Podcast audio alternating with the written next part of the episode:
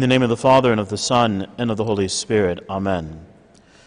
O Lord Jesus Christ, who did come down to earth from heaven, from the bosom of the Father, and did pour out thy precious blood for the remission of sins, we humbly beseech you that on the day of judgment, standing on your right hand, we may be considered worthy to hear, Come, ye blessed. You who live and reign with God the Father in the unity of the Holy Spirit, one God, forever and ever. Amen. In the name of the Father, and of the Son, and of the Holy Spirit. Amen. Our topic for this evening, part two of our reflections on the nature of the sacrifice, are to delve into what is sacrifice itself, to get some content and context, if you will, for the reality of sacrifice itself and then that reality leading us into an experience with and through the economy of the Blessed Trinity. Before we do that, we need to go back and finish the last part of last week's presentation, which was on Christ and his relationship to the Holy Mass, how, in a sense, the whole Pasch, not in a sense, actually, in reality, the whole Paschal mystery is indeed experienced by us through the celebration of the Holy Sacrifice of the Mass. And then, as you see, our, um, our outline tonight is kind of, uh, kind of dense. There's, there's a lot we got to get through. I suspect we won't get through all of it, and so you'll have to come back next week to see how it all kind of concludes. I didn't do that intentionally, but that's how it kind of works itself out, so it seems to work well. But before we begin, I was uh, just perusing some of the writings of St. Jose Maria Escriva. And these are some of his concluding reflections on the nature of our relationship to the Holy Trinity from a homily he gave on Holy Thursday in 1960.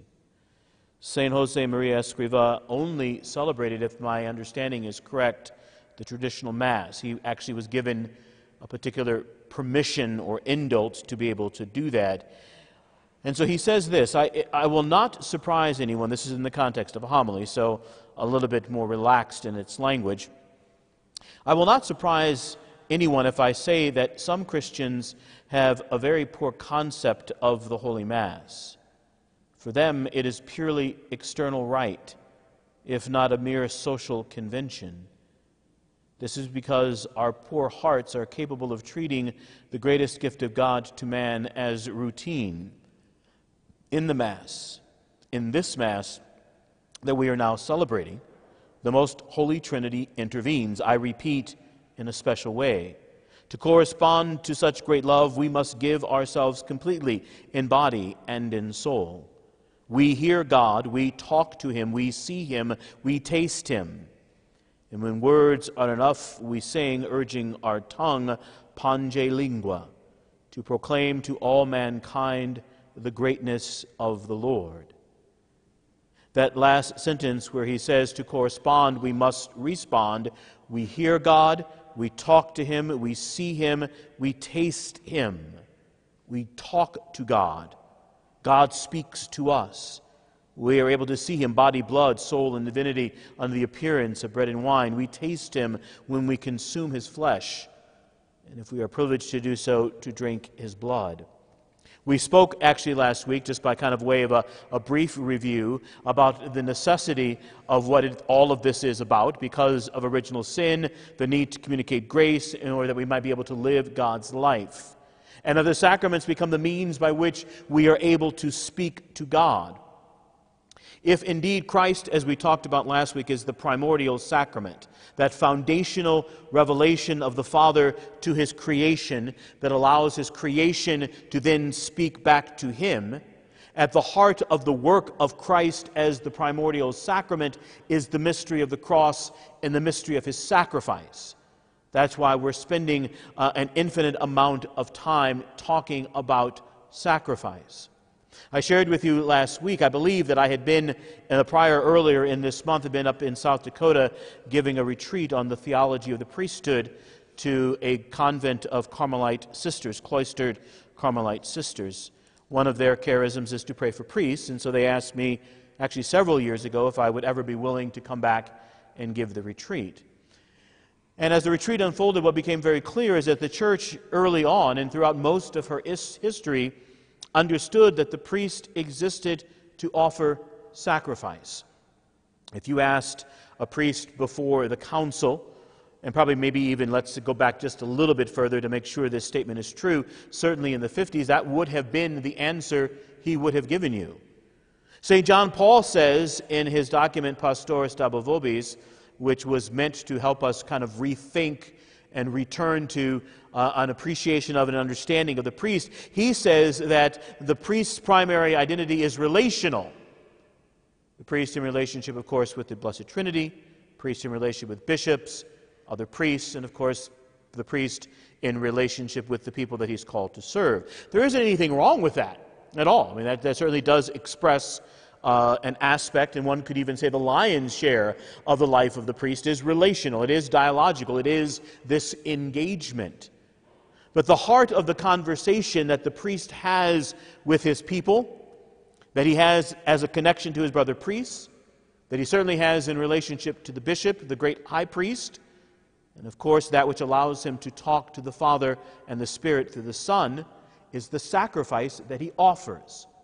So we talked about the threefold office of Christ as priest, prophet, king. That is not an accidental order, it's intentional and deliberate. Because it is only as priest that he is then able to properly govern, he's properly able to catechize and instruct. And so oftentimes people will talk about, especially in the modern age, what, what are the ways, if you will, that people can exercise other forms of authority, that it all shouldn't come down to the priest. Well, the priest gets all the authority not because he's worthy of it, not because always he's the smartest, most talented person in the room. He may not know the most about theology or psychology or finances. There will always be something that he will lack in his person. But what has made him different and therefore capable of exercising all of the authority that is bestowed upon him is because he has been configured to Christ, the high priest, to offer the sacrifice. The sacrifice is key.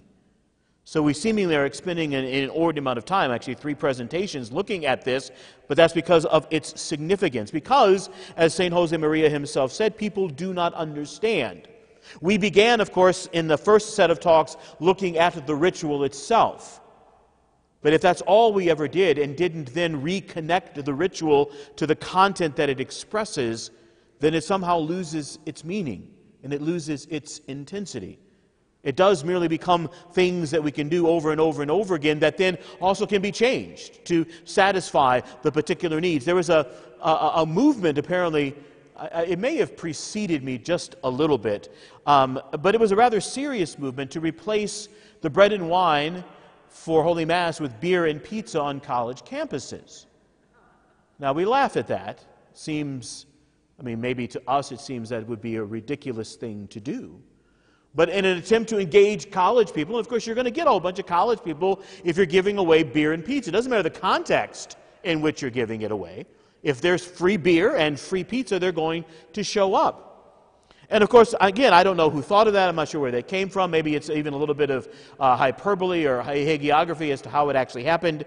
Uh, but I know it gained enough cachet that I saw something written about it when I was actually in study. So someone was seriously thinking about the possibility of substituting bread and wine or using other things that would mean more, mean something more to people.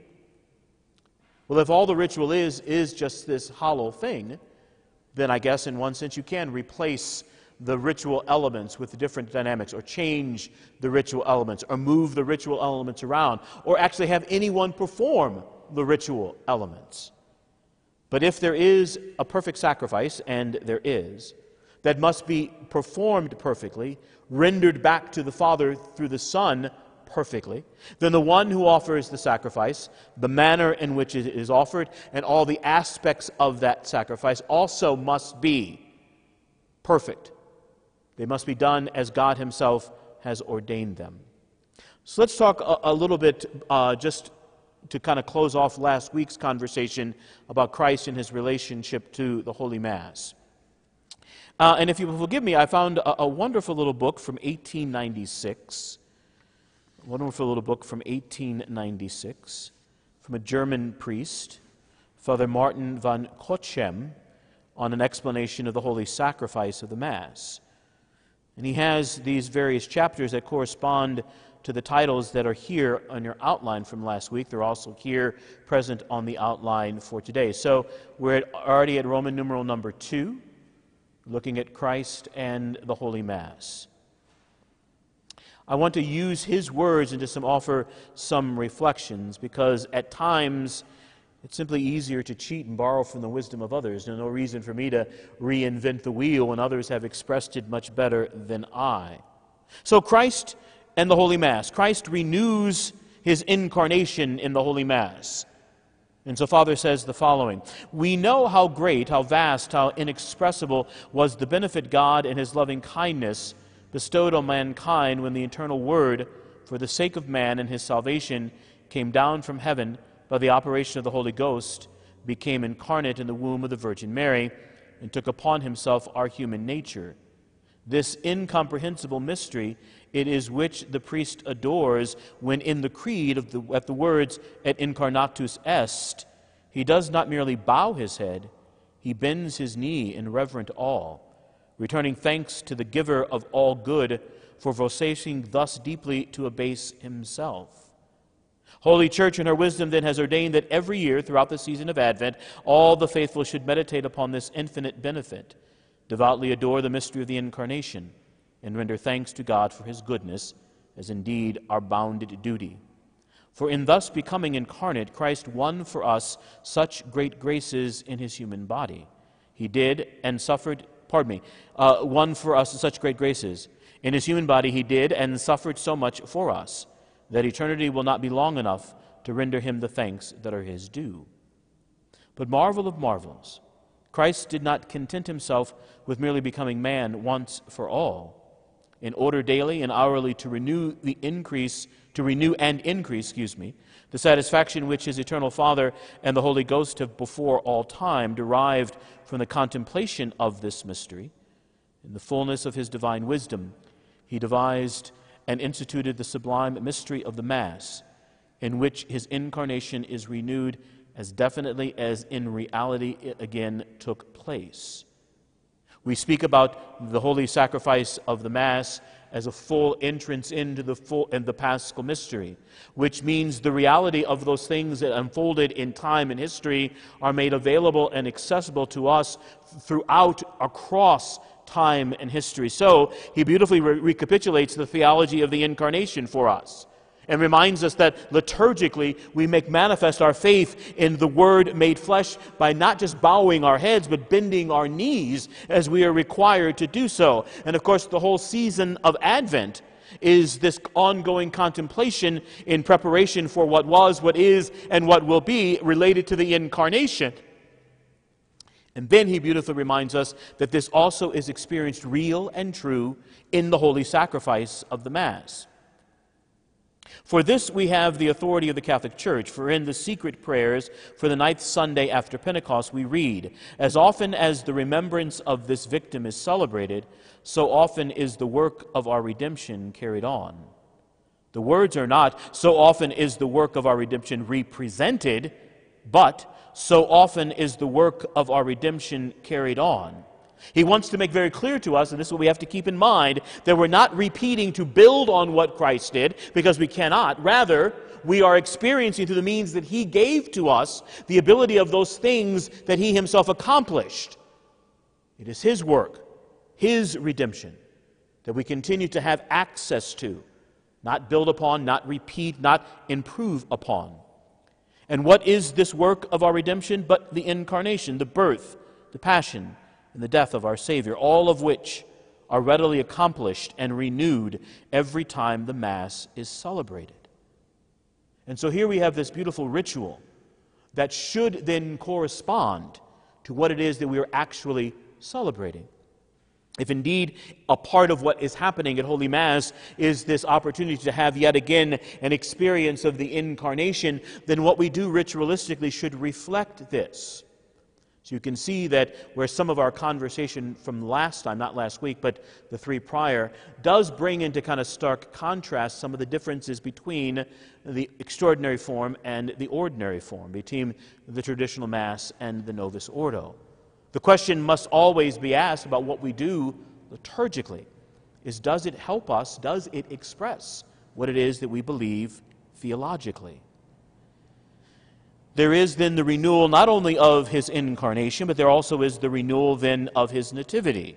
Again, this is of Father Van Cochem. Although we rightly count those privileged persons happy, those who were present at the Lord's birth, Yet it must not be forgotten that we are even more privileged than they, since we may daily gaze with the eye of faith on the tender infant and may share in the gladness attending his birth. Every day, every time we come to Mass, in truth, we could argue every time we come into our Lord's Eucharistic presence, we are coming yet again into the presence of the child, the infant held in his mother's arms. From the words of Pope Leo I, our minds enlightened and our love enkindled by the record of the evangelists and the utterances of the prophets, we do not seem to regard the birth of Christ as an event of the past, but as one present to our sight. For we hear proclaimed to us, the angel announced to the shepherds, Behold, I bring to you tidings of great joy. This day is born to you a Savior Every day we may be present at this happy birth. Every day our eyes may behold if we will but go to Mass. For then it is indeed renewed, and by the work itself our salvation is carried on. To be present at Holy Mass is to hear yet again the good news proclaimed by the angels that indeed our Messiah is with us. And to accept this, which is what our faith has consistently taught us, and there always is tangentially, we're going to delve into this a little bit more uh, in just a few moments, a reaffirmation of our faith in our Lord's real presence. All of this is true.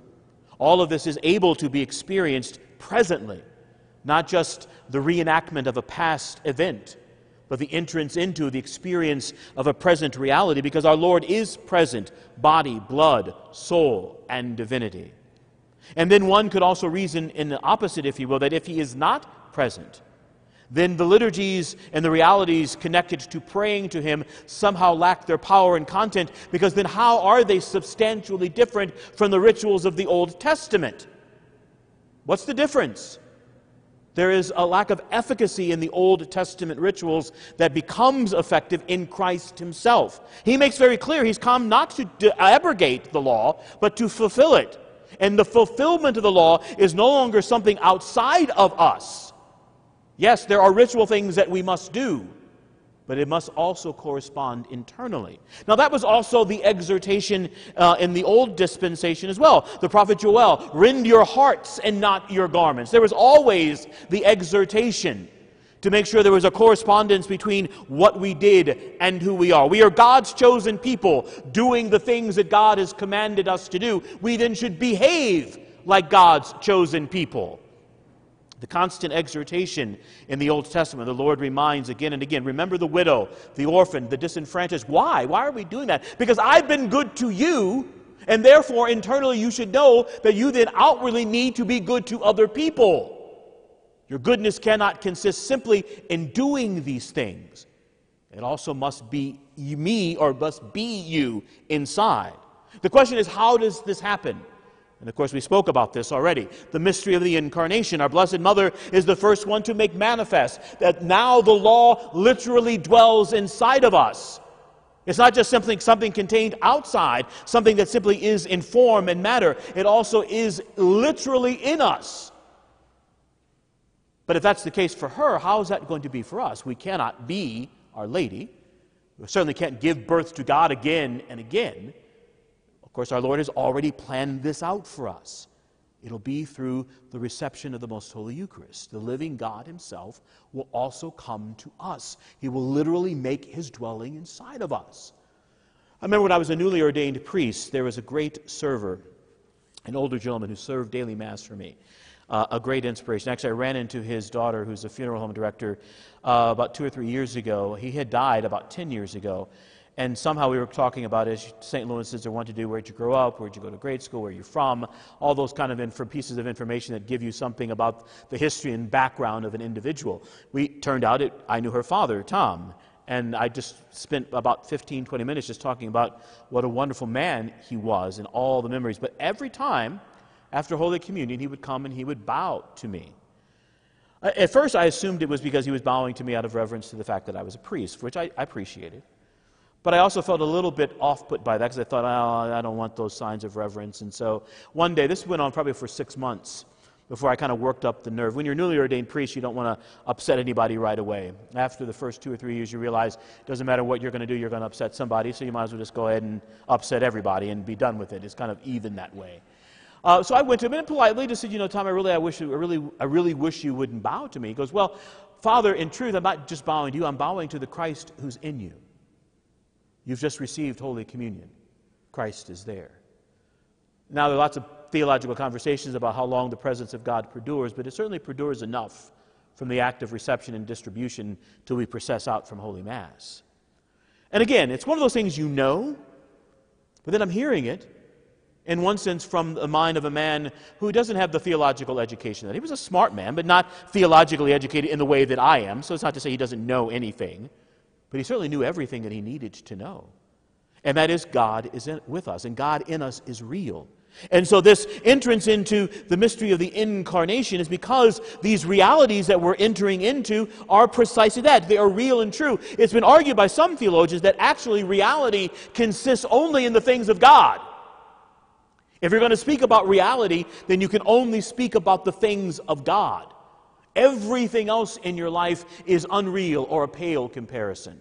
So if someone at your job or your work or your family says, you know, who doesn't go to church, doesn't believe in God, starts chastising you about reality, tell them, yes, fine, let's go to church together.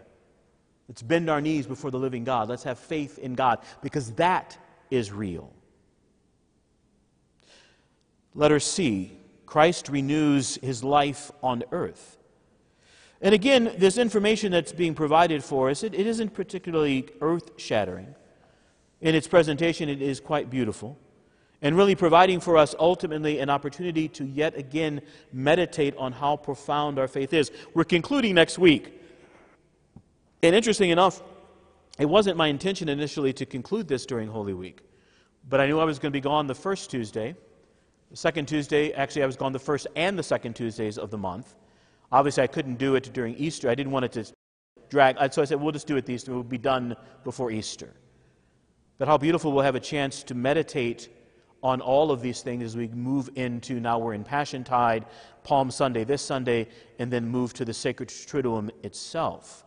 Lots of beautiful opportunities for us to pray here throughout the Sacred Triduum and to bring all that we're talking about, all that we're discussing, to bear when we come to pray. Again, Father says this It may be said that our Lord put on the sacerdotal vestments when, hidden from sight in his mother's womb, he took our flesh and assumed the garb of mortality. Abbot Marmion says the same thing. Christ actually became priest at the incarnation. He exercises his priestly ministry on the cross. But since all of this is of a piece for him, you can't separate them out. Again, we experience them as such. And he allows himself to have these experiences unfold chronologically, limited by time and space. But in truth, because of the person himself, the God man himself, they aren't limited by time and space. So, he took our flesh and assumed the garb of mortality, issuing thence on the night of the Nativity as from the sacristy he began on his entrance into the world the introit, which is the commencement of the Mass. The cries he uttered in the crib were the Kyrie. The Gloria was sung by the angels who appeared to the shepherds.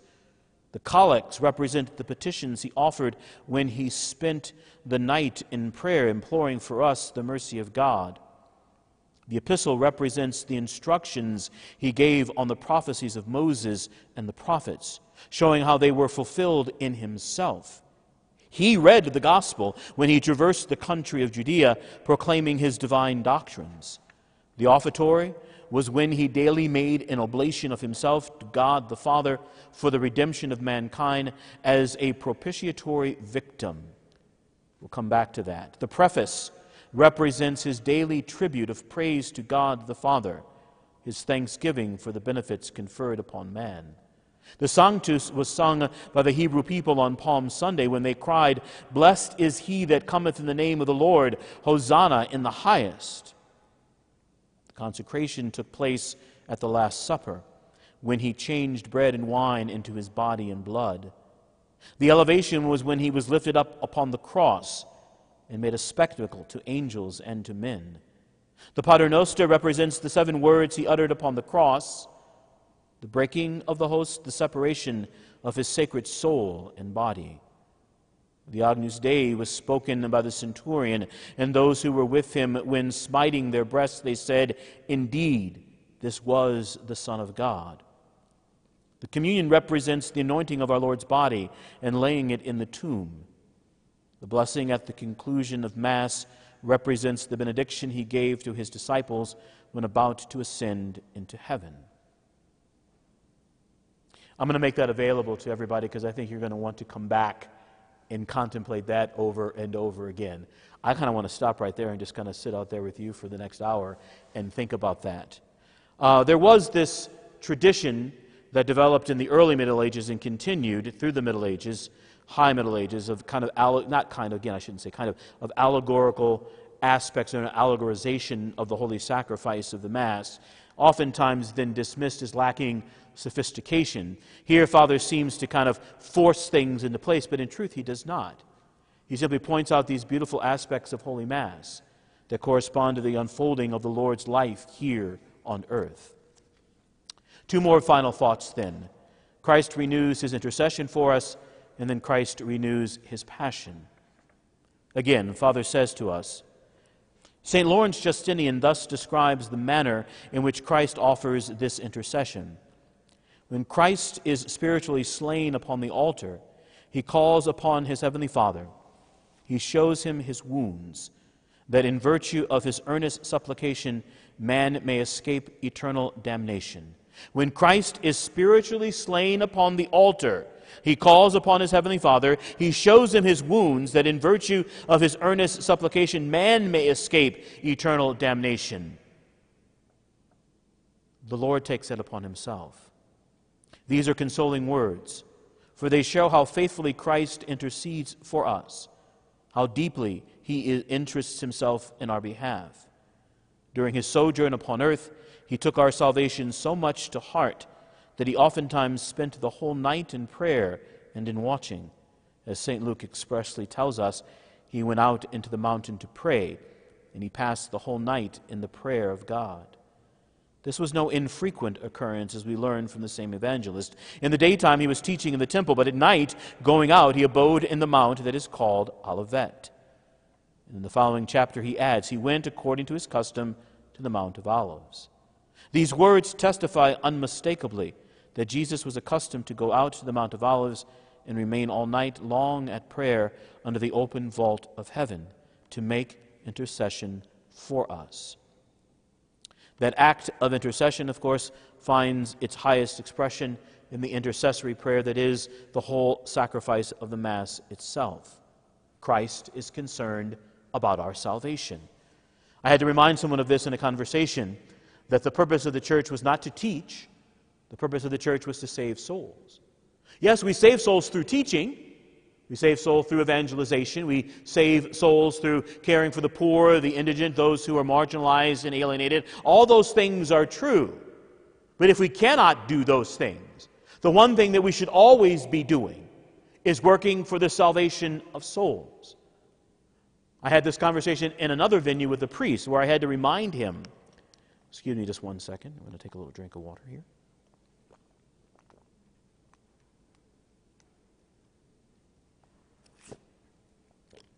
A brother priest who was kind of bemoaning the emptiness and the disinterested, disinterestedness that was developing in his priesthood. He simply didn't find any of it meaningful, the things that he did.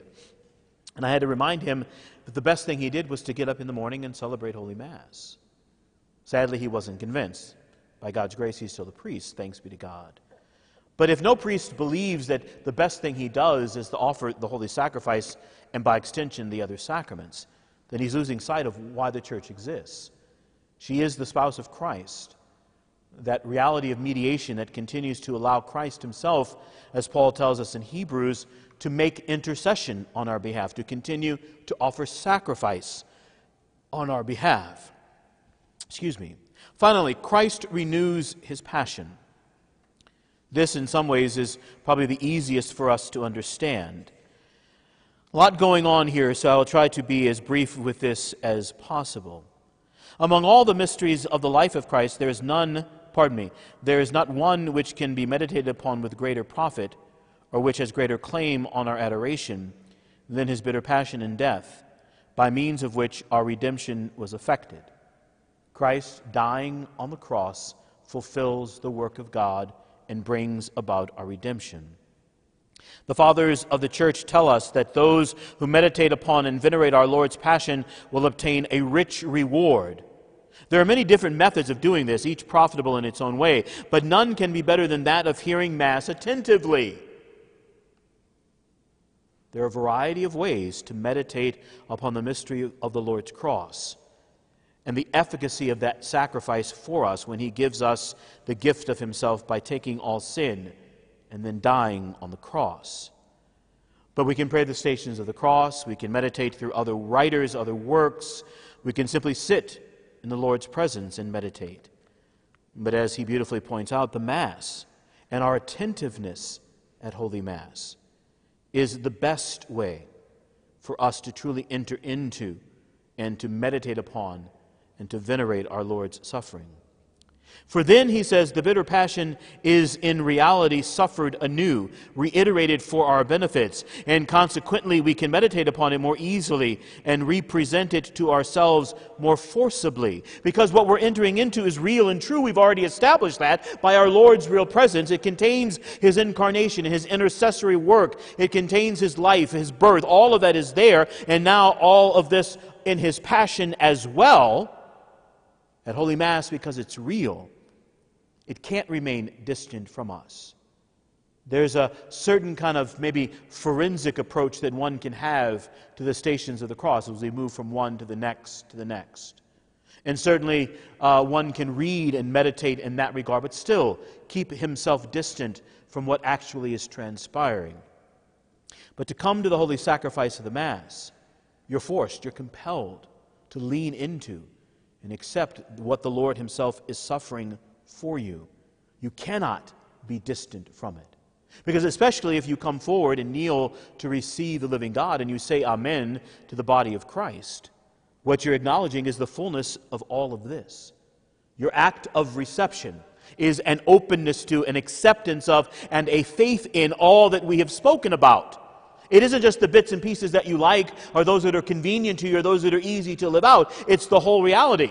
And you can then understand why there was a long tradition in the church of people refraining from Holy Communion. Not only because they were aware of their sinfulness, but because they also were aware of how profound the commitment was of what, or rather of whom, they were actually receiving. So when we are present at the holy sacrifice of the Mass, all of Christ is present there with us as well. So let's switch gears a little bit. Ooh, good. I said I would leave some time for questions and answers from last week, and maybe before we make our tradition and uh, transition into talking about the nature of sacrifice. Are there any questions thus far? I'm going to give you my email address too. A couple people emailed me some questions that they had. Sometimes when you go home and you think about things, questions come to you. If you email me now, I probably will not get to them realistically and probably until after Holy Week, sometime during the octave of Easter, but you can email them to me now. My email address is very simple. It's Monsignor, abbreviated MSGR, Morris, M O R R I S, at gmail.com. You can find it on our website. You can email me through the website. You can get a hold of me either way, either directly through my own email, again, monsignormorris at gmail.com. Any questions?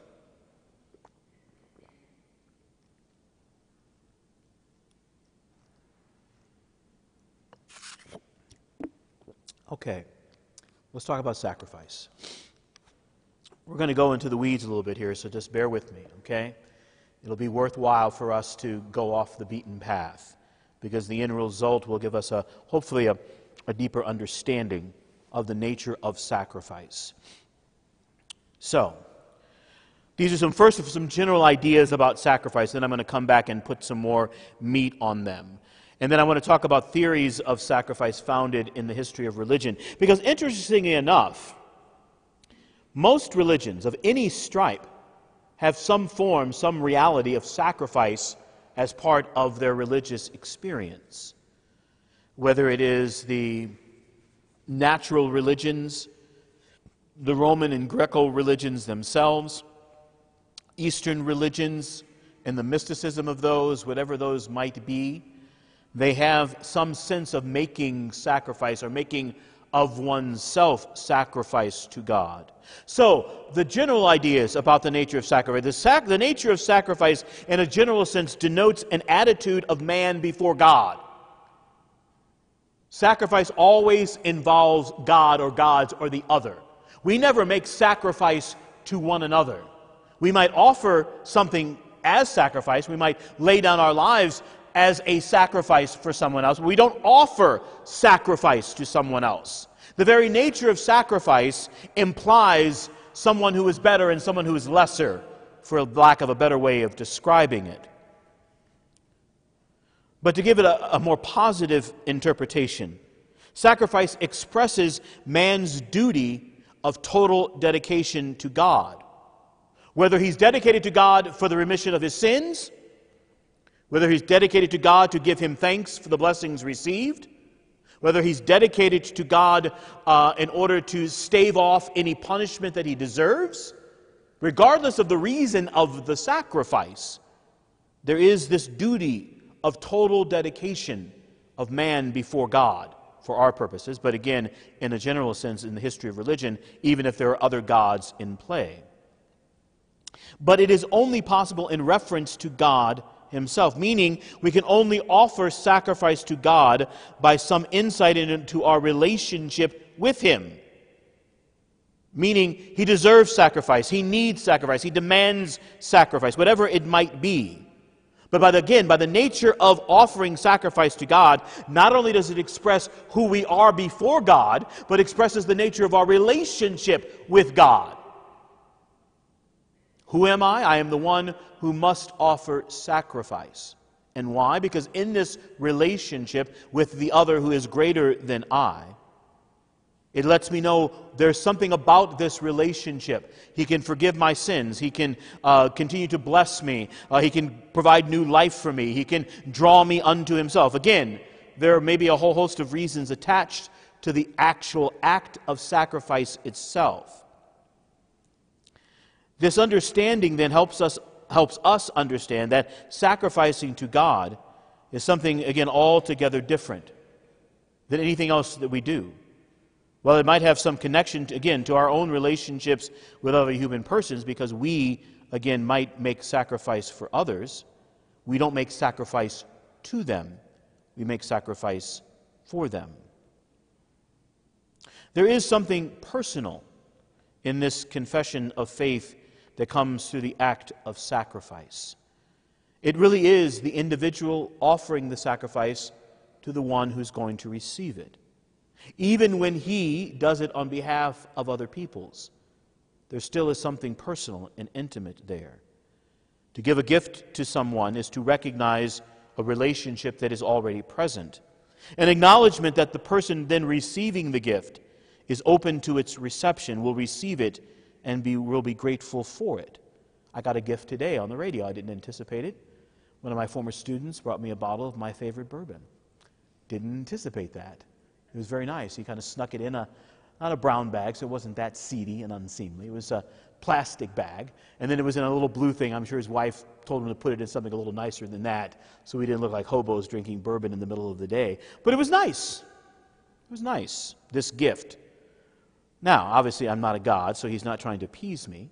But there is an understanding of relationship. He knew, as he said, I understand, a little bird told him, I know who the little bird is, that this is one of your favorite birds. I'm glad that bird likes to chirp, chirp, chirp. So he knew something about our relationship. He knew that I would receive the gift. I mean, come on, it's a good bourbon, who wouldn't? And he gave me the gift. So all of that interchange right there reflects, in some sense, this understanding of what the relationship is the giving of gift the passing on of one thing to another. This is part of our interactions with one another. Hence, an uncomfortableness or an awkwardness occasions when receiving a gift from someone where the relationship doesn't seem to warrant it. Why did they do that for me? Why did they give this to me? What am I supposed to make of this?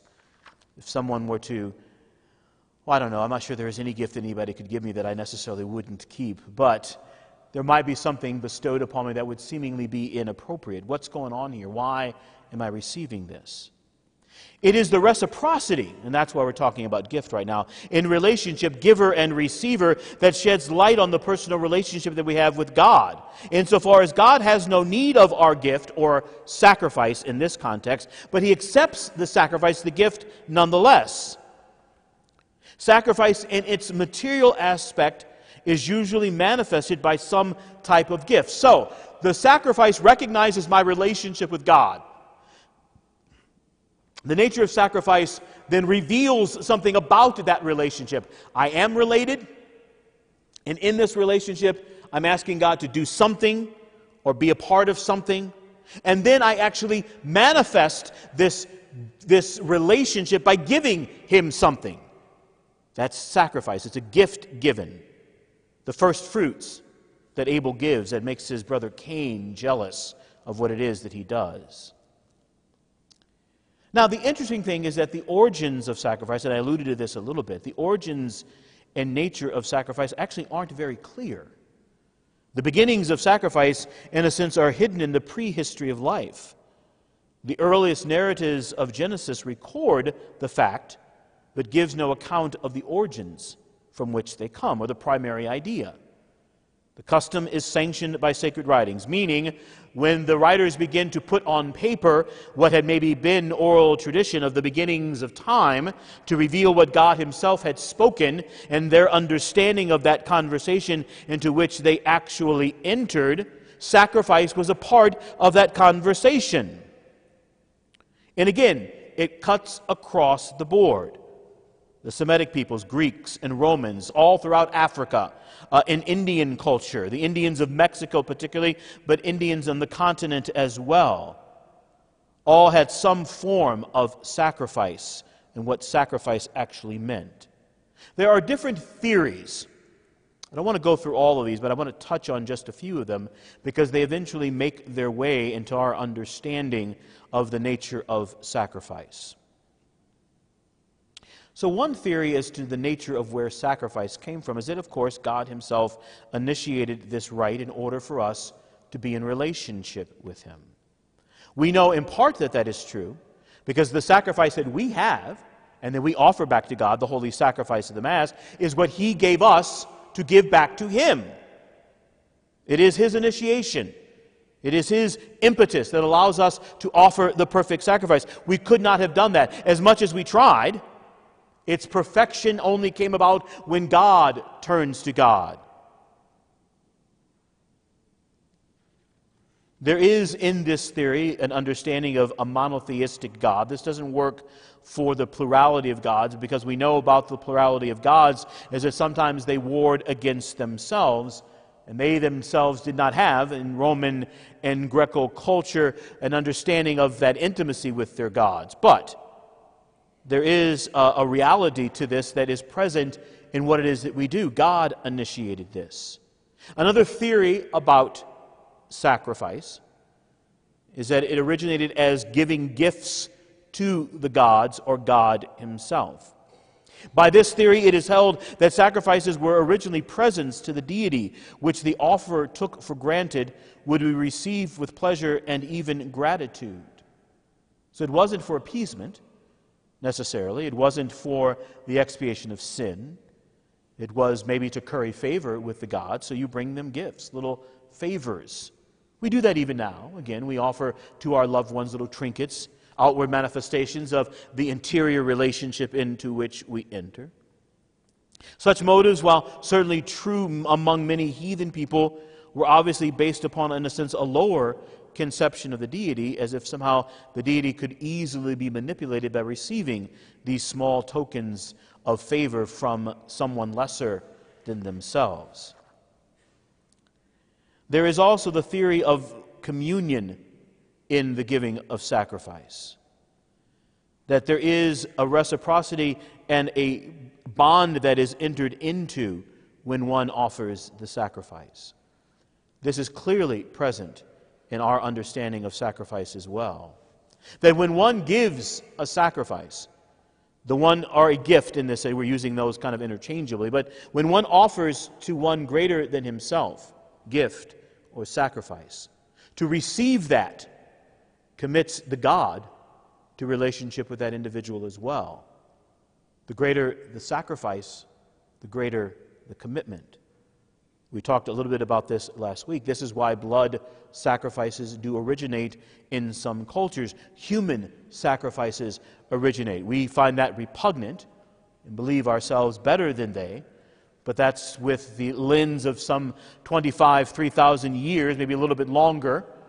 And of course, God Himself, in His conversation with the ancient Israelites, making very clear that His chosen people were distinct from all those around them who may have been given to human sacrifices. But the impetus for human sacrifice still makes sense. Because what's the greatest thing or entity or gift that can be offered than our own self, the, another human being? Now, instinctively, we're not going to offer ourselves, we're going to offer somebody else. Okay, that's when it gets even a little bit more dicey. It's one thing if you want to do it for yourself but you really can't force uh, a whole group of people to line up and have their hearts pulled out from their chests to be sacrificed to the gods. Okay. That's when it gets a, a little wonky, if you will. But there is still some wisdom, some understanding that's present there. That, okay, what am I going to do? What, what, what can I give? I can give grain, I can give cereal, I can give the first fruits of the harvest that I have brought in. I can maybe give a, a, lamb or a goat or a turtle dove. Maybe I can give a bull or an ox. They're bigger, they're stronger, they're more valuable. But notice what's happening. We're moving from things that are, in a sense, small and insignificant to things even greater, more valuable, especially in ancient cultures. Well, what's the greatest thing? Well, I'll give a human being. God will have to then accept that. And if He does accept that, then He's accepting me and pulling me in to relationship with Him. So again, we have some of the, of the gift, if you will. We have, of course, some of the divine initiation present here. We have also some of then this reality of communion theory present there. So you can see aspects of different types of sacrifice throughout time that are all going to come perfectly into the mystery of the holy sacrifice of the Mass. There is the theory that sacrifices are expiatory. Their purpose of them is to atone. This theory holds that that's the primary purpose, purpose of sacrifice is to atone. And the death of whatever beast is put to death is a vicarious expiation of the sins of the offerer by shedding the blood of bulls, by having a scapegoat that name that we use now, that word we use now to put blame on someone else who is blameless, actually came from precisely doing that, attaching to a living creature lesser than ourselves all of our sins or all of our faults or failings, and again, seeking expiation through this act of destruction on this animal.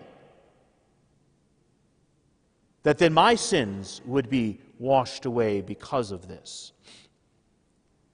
The unifying principle in all these sacrifices, and there are other theories that I didn't go into because they aren't pertinent to our conversation, but this is an interesting study on the history of sacrifice, but that's not our purposes here. The unifying principle in all sacrifices is that the divine is put in communication with the profane by an intermediary, the victim, which may be uh, any number of things offered. But the unifying principle of all of these sacrifices is that the divine is put into communication with something that is profane, something created by an intermediary. There's something between God and men bringing them together, forcing them into relationship. This goes back again to that conversation. Again, I used the word dialogue last week. Here, it's communication, but it's the same thing. God speaks. We have to respond. So, when all of this is said and done, Uh, the most natural and most simple, and the only way that can explain certain sacrifices, man felt himself under liability to punishment or to death. The animal was his, it had life, it was of value, and perchance the God would accept that life in place of his own. He felt that it would be accepted, and thus the animal was sacrificed. The offerer, in a sense, then gives up a part of himself. That's why we don't offer that which is left over, we offer the first fruits. We offer that which is unblemished, that which is pure, that which is first, not that which is last or left over. And again, why? Because we're trying to express this desire for expiation, this desire for communion, uh, this desire to give gift and sacrifice. The beast must be his own. No sacrifice can be made of another person's property, quoting from Samuel 2. The true spirit of sacrifice appears in a willingness to acknowledge God's right to what is best and dearest. Again, from Genesis 12. God was pleased with Abel's sacrifice because it was the first of what Abel himself had received. All right, so what can we say in all of this about the nature of sacrifice to give some little bit more meat to it?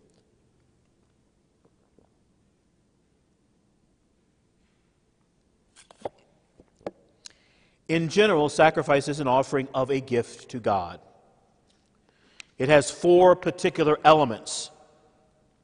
The first, that there is a sacrificial gift. Secondly, that there is a sacrificial sacrificing minister. Let me repeat that. First, there is a gift. Then there is a sacrificing minister.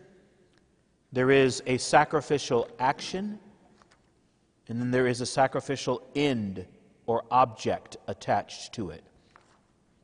So there is a gift itself, there's someone offering the gift, there is an action indicating that the offering is actually being made, and then there's a reason at the end why this particular action being offered by this man and this particular gift are being offered. The gift, the minister, the action, and the end. Let's parse some of these out a little bit. The gift itself always involves something physical, something material and visible, withdrawn from profane usage and dedicated to God. And so, what do we do? We use simple gifts of bread and wine, which are profane in that we use them in other situations. Obviously, we eat bread, we drink wine. Everybody drinks wine, I hope. We are Catholic after all. Not in excess, but every once in a while it's not going to hurt you. But then we take them and we set them aside so that that which is profane can become sacred. In a sense, this is to distinguish it from a, a figurative sacrifice, meaning it is a, a, a real sacrifice has to have something physical attached to it. We can make interior sacrifices by sacrificing our wills, which we're required to do sacrificing our industry, our own directedness, offering all of that up as gift to God. But sacrifice in its particular sense does involve something physical. In a sense, it's more than just simply offering something to God, it is dedicating to God the first fruits, the best of ourselves. I was talking with someone the other day about the motto of the Society of Jesus, Ad Maiorem Dei Gloriam, to the greatest glory of God. Not just to the glory of God, not just to the great glory of God, but to the greatest glory of God. Ignatius dedicated himself, his brothers, and his followers, leaving nothing on the battlefield and giving everything over to our Lord. That's what sacrifice must always be the first, the best. His Eminence, Cardinal Burke, would always remind us uh, when we were at times purchasing various liturgical realities, that we don't skimp necessarily on what we do, precisely because what's happening at the holy sacrifice of, of the Mass is giving God the best. Now, it doesn't mean the priest is adorned with gold from head to toe, that he's got bling on his fingers and bells on his toes, but he's also not dressed in sweatpants and a t shirt. He's not wearing a, a burlap sap. He's not wearing street clothes. He adorns himself. And again, in a sense, we do the same. We come uh, in our Sunday best, from where that phrase actually comes. That clothing that would have been set aside for that one day where we need to look the best. Not necessarily because we were impressing other people, although at times that might have been the motivation of our parents when they were trying to get us cleaned up and looking good. But the truth is because we were coming into God's presence and we needed to look our best. If we know that there are people that we would not go visit looking like ragtag ragamuffins, as my mother would often say, if we know that on a human level, how much more so then on a spiritual and supernatural level?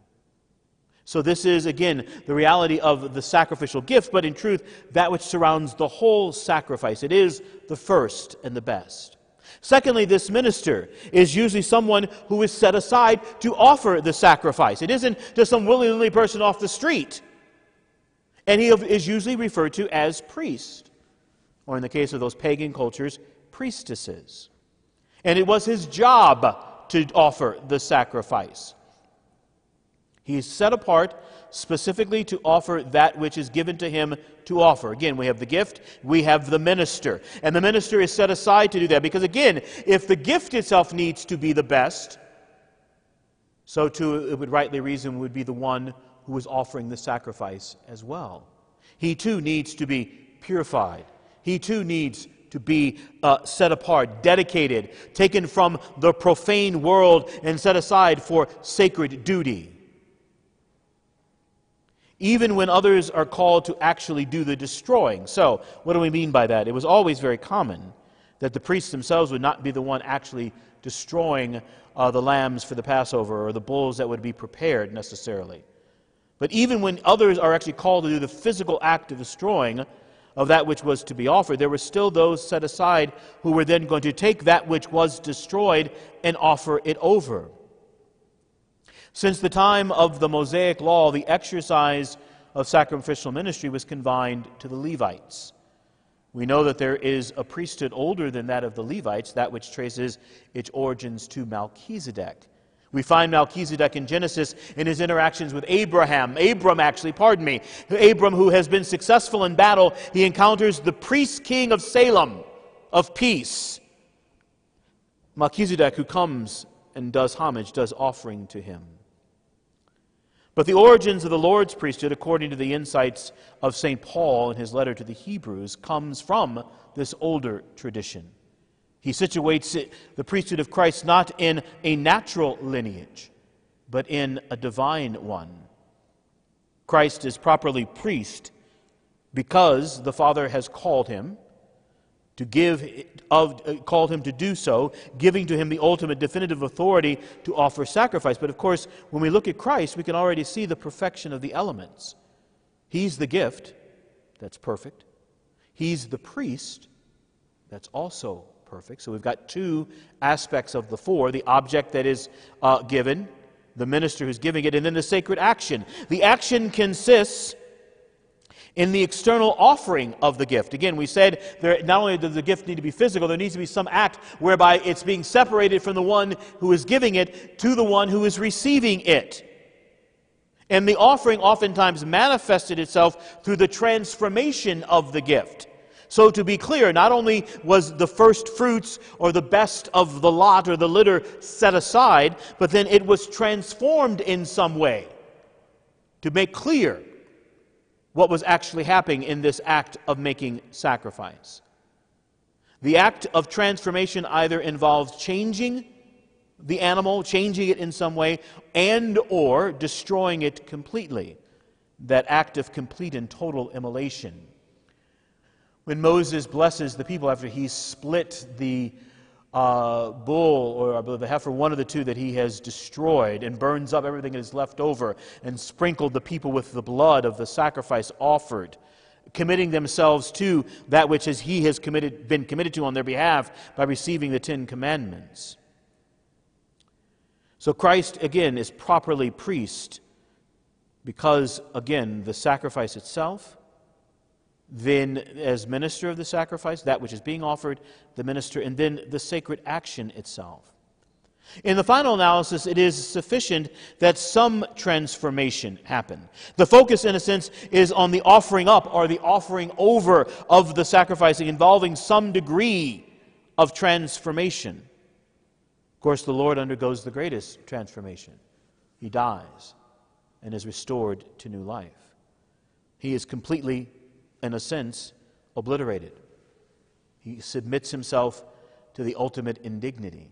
So now, the perfect action, or the perfect gift, God Himself, in the person of His Son, the perfect minister set aside, Christ, uh, inaugurated priest at the moment of His incarnation.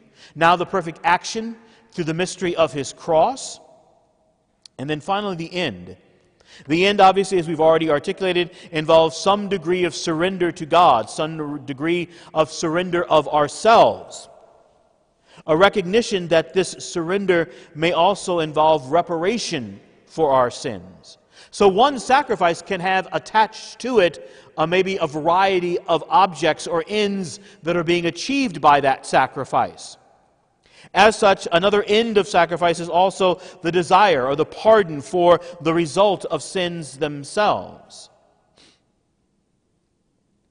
So, again, the four aspects are the gift itself, the minister who offers, the action of the offering, and the end. The end in general is surrender, but that surrendering may also involve the recognition of reparation, expiation for my sins. For to give myself over to God is going to involve giving myself over in weakness, understanding my weakness and my frailty. Okay. If there are four, if you will, aspects of sacrifice, we can also delineate different kinds of sacrifice. In a sense, what is the object of the sacrifice? There are sacrifices that are sacrifices of praise and adoration. There are sacrifices of propitiation, which are appeasement in securing God's mercy. There are sacrifices of thanksgiving made in gratitude for that which is received, the sacrifice of the first harvest, the first fruits. And then there is sacrifice of petition or intercession. So, sacrifice of praise, sacrifice of appeasement, sacrifice of thanksgiving, sacrifice of petition.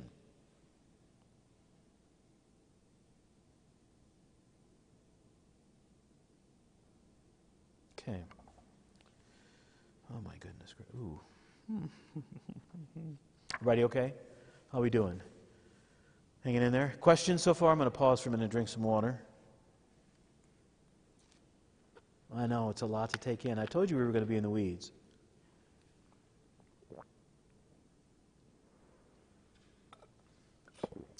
It is my understanding from the person who makes me actually successful, that's Donna Miller, that the first uh, of these presentations is now on our website. So I'm assuming the same pattern will be followed, that this will be available relatively soon as well, so that you could go back and uh, revisit some of this information again. Let's talk about some of the sacrifices that we see present in the Old Law. Of course, the canon of the Mass mentions Abel Abraham, and Melchizedek specifically. The sacrifice of Abel, Abraham, and his sacrifice almost of Isaac, and of course the great high priest Melchizedek. Abel mentioned because his blood is spilled as he is offering his sacrifice. While both brothers obviously offer sacrifice, Abel's is pleasing to God because, as Scripture tells us, it comes from his heart. The shedding of Abel's blood is then an extension of the gift offered to Yahweh. Of course, again, Abraham's offering of Isaac is typology of what's to come, where Abraham is offering the very means by which God himself said he would fulfill his promise. If Isaac is dead, how will God do this? This is an unthinkable thing, and especially for a father and his son. But the person I love in this unfolding is Isaac. Because then all of a sudden we get up to the top of the mountain and it says Isaac's there. He, he, he willingly submits himself. I think I would have put up a little bit of fight. Because while they're walking up, he's saying, Dad, where is the animal we're going to. Oh, we'll get there, we'll get there. And we get there, and still nobody else, and all of a sudden he finds himself. And the scripture tells us the Lord says to his angel, Abraham, stay your hand. So this was like right about to happen. God bless Isaac. But also, God bless Abraham, our father in faith. Because he didn't listen to what everyone else would have listened to. He Said, Abraham, don't do that. I mean, I know that's what God says, but that's not what he really meant. Who's that sound like? That sounds like Satan in the garden. God didn't really tell you to eat from not eat from that tree. Yeah, that's actually what he really said. God didn't really tell you to sacrifice your son. Yes, that's exactly what he said. And so I'm going to do what God commands me to do, even if it is, in a sense, from the eyes of men, irrational. It doesn't make sense. No mother or father would want to sacrifice their children, quite the opposite. They would sacrifice themselves that their children may live. But Abraham and Isaac becomes a preparation for what will happen between father and son. This is only a figure, and yet a significant one because it prepares for us how God is going to reveal. So all the pieces were there. All we had to do was simply look a little bit more closely. And then, of course, we've already mentioned Melchizedek, the priest king of Salem, offering sacrifice in victory of what Abram has accomplished. But he's offering it to the God of Abram, not to Abram himself. Remember, sacrifices can only be offered to God. There is, of course, the paschal lamb whose blood on the doorpost stays the hand of the avenging angel so that God finally can fulfill his promise of having heard the cries of his people. He bent low, and now he's going to set them free. Of course, the freedom that God gives to his chosen people isn't just the exercise of doing whatever they want. It is a freedom to do what? To return in adoration, to be in obedience and fidelity and love and relationship with him. Freedom is always oriented toward God. Freedom is not license. And so the setting free of God's faithful people was to do precisely that, to free them to be in relationship with them. What are they told at the very beginning?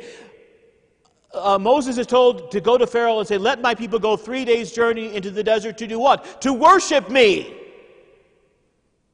That first interaction between Moses and Pharaoh because you know Pharaoh's going to keep he's going to keep debating and he's going to keep bargaining. Well, the men can go. No, everybody's go. Well, the men and the women, of the children. No. Well, you can take the women, and the children, but you got to leave all the. No, every, God says everybody. That's what we have to do. And so, in the meantime, God is using the, the hardness of heart of, of Pharaoh to reveal His power, so that eventually, when He reveals His true power, that He is indeed the God of Abraham, Isaac, and Jacob, the God of over life and death itself, they will know and believe. But that very first time, all that we knew was that God wanted his people to go three days' journey into the desert to worship him. That's that first movement again. Liturgy is adoration, worshiping God. Liturgy is sacrifice to God. The priest set aside that he can teach. Everything begins with going to God, recognizing God in relationship with God. So, even this beautiful plan of God's to let his people free from slavery to sin, the first step of that is yes, to adore me. I'm not freeing you simply to do whatever you want. I want to create the environment whereby you can offer perfect worship to me. So, the paschal lamb.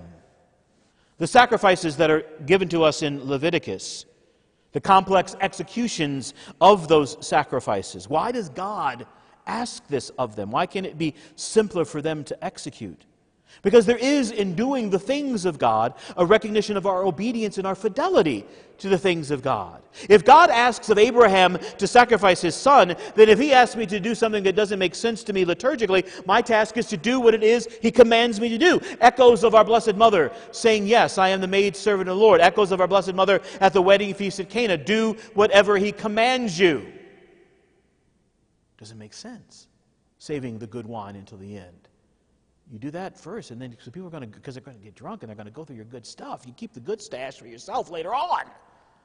But this choice wine, this new wine that is Christ Himself, okay. So all of that which is expressed in the law itself is meant to provide opportunities for fidelity, to lead not only to an external manifestation of that fidelity, but then also to an interior fidelity as well. And then, of course, we come to the sacrifice of our Lord Himself, which might be a good place for us to pause for today.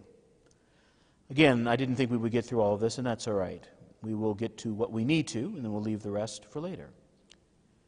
Christ completes and fulfills, makes effective all of the sacrifices. He is the priest in the order of Melchizedek. He is the one who fulfills the Holocaust of Abraham, allowing himself to be slaughtered for our sins. Of course, like his forebearer Abel, he is also giving of his heart inasmuch as he is giving of his body as well. And of course, the sacrifice of our Lord is a sacrifice of expiation, that evening praise, inaugurated now in the new temple, a pure oblation, that which was foretold by the prophet Malachi, sacramentally made present to us in the Mass, that Mass which was given to us at the Last Supper, the Last Supper, that event whereby God Himself instituted that which we, He was going to give to us. From his time with his disciples to the mystery of his cross to the holy sacrifice of the Mass.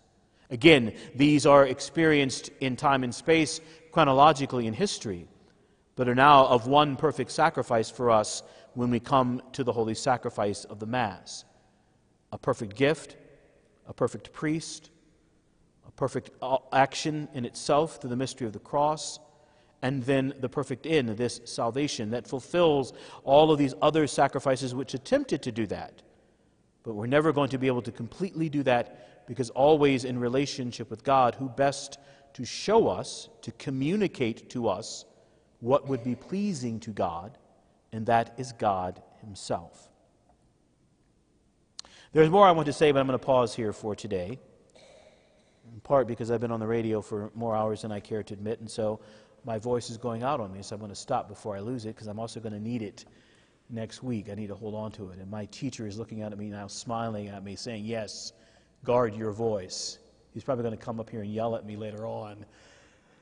So before we take our leave of each other, are there any questions or any issues or concerns or any thoughts?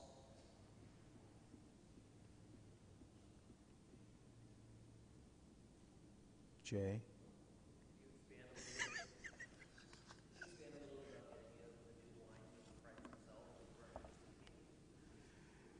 I can, but I'm going to wait. Because we're going to delve into a little bit of historical discursus on the unfolding understanding of the nature of this sacrifice when we, when we begin next week. That's why I'm pausing here. I want to wait a little bit on that history, which will hopefully explain that to you a little bit better. But thank you for the question.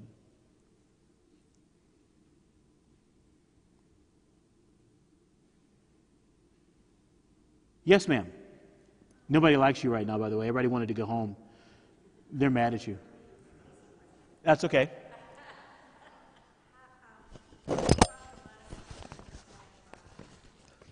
Hold on one second. I'm. Uh, hold on. I'm gonna.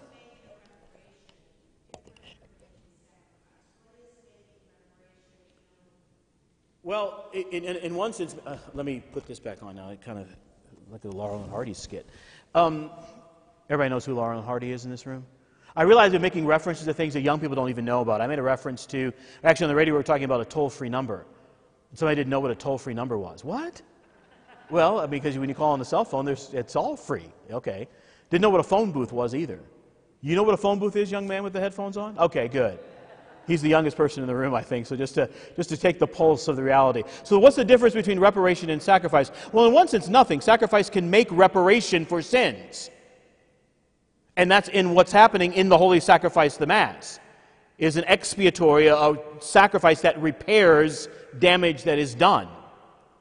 Now, the difference when we talk about it applied to ourselves in the holy sacrifice is that the holy sacrifice is an effective sacrifice of reparation.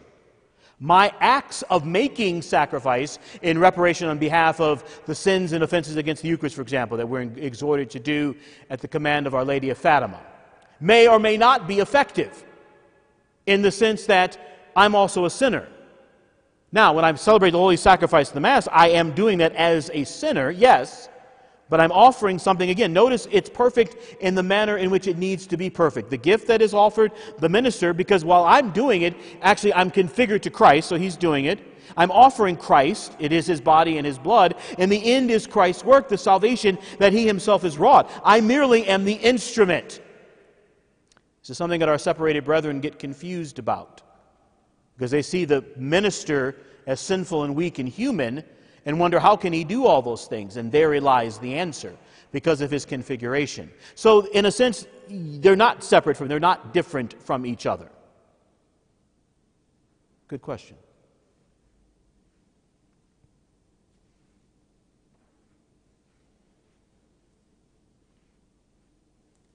Please rise.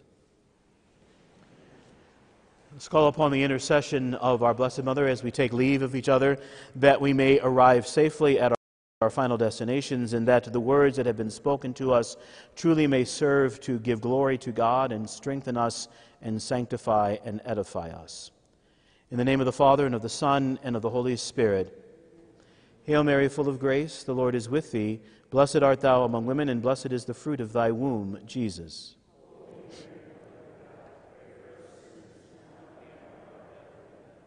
Our Lady of Walsingham, and Dominus Vobiscum.